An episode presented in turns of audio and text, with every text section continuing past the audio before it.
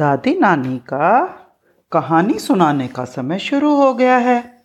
बच्चे आज की कहानी सुनने के लिए तैयार हो जाएँ।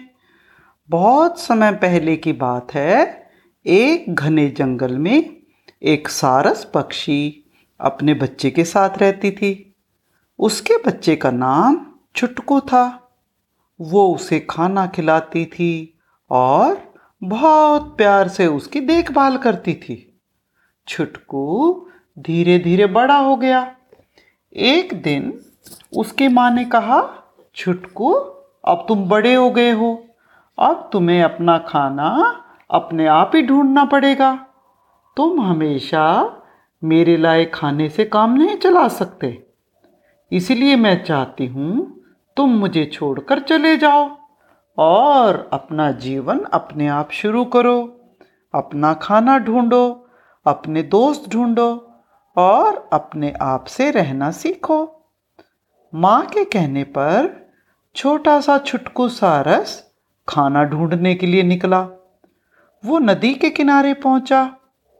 वहाँ पानी में कुछ पानी के पौधों के साथ दो जंगली बतखें भी तैर रही थी। उसे देखकर एक बतख ने दूसरी बतख से कहा अरे चुप चुप, देखो, एक नया पक्षी हमारी नदी में खाना ढूँढने के लिए आया है। छुटकू नदी के किनारे खड़ा हो गया। उसने कुछ मछलियों को तैरते देखा। वो बहुत खुश हो गया और खुशी से चिल्लाने लगा। लगता है, अब मुझे बहुत बढ़िया खाना मिलने वाला है। छुटको अपनी लंबी चोंच से मछलियाँ पकड़ने की कोशिश करने लगा, लेकिन वो एक भी मछली नहीं पकड़ पाया। सभी मछलियाँ उसकी पकड़ से निकल जाती थी और उसकी चोंच तो कीचड़ से गंदी भी हो गई थी। अब तो वो मछलियाँ बिल्कुल ही नहीं पकड़ पा रहा था। छुटकू बहुत उदास हो गया। वो सोचने लगा, शायद वो कभी भी मछली पकड़ना नहीं सीख पाएगा। दोनों जंगली बतखें उसे चिढ़ाने लगी। हा हा, कितने बेवकूफ़ हो तुम। एक भी मछली नहीं पकड़ सके। छुटकू को बहुत दुख हुआ।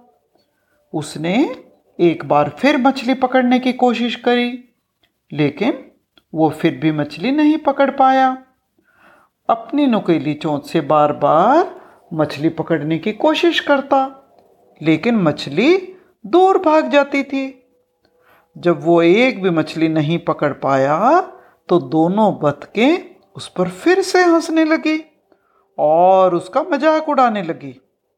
तुम तो बहुत बेवकूफ़ सारस हो। छुटकू बहुत उदास और निराश हो गया। उसे अपना चेहरा पानी में दिखाई दिया। उसके मुँह पर तो बहुत सारी कीचड़ लगी थी। छुटकू सोचने लगा मैं कितना गंदा दिखाई दे रहा हूँ। उसे बार बार वो बतखें भी दिखाई देती और वो सोचता, कैसे वो उसका मज़ाक उड़ा रही थी? उसे बतखों की बात बहुत बुरी लगी। छुटकू बहुत दुखी हो गया। उसने मछली पकड़ना बंद कर दिया। उसे खुद पर बहुत शर्म आई। उसने अपनी चोंच को समेट लिया। और पंखों में दबाकर आँखें मीच के खड़ा ही रहा। छुटकू बहुत निराश हो गया था। अब उसे मछली पकड़ने का कोई मन नहीं था। तभी बहुत सारी मछलियाँ उसके पाँव के चारों ओर घूमने लगी।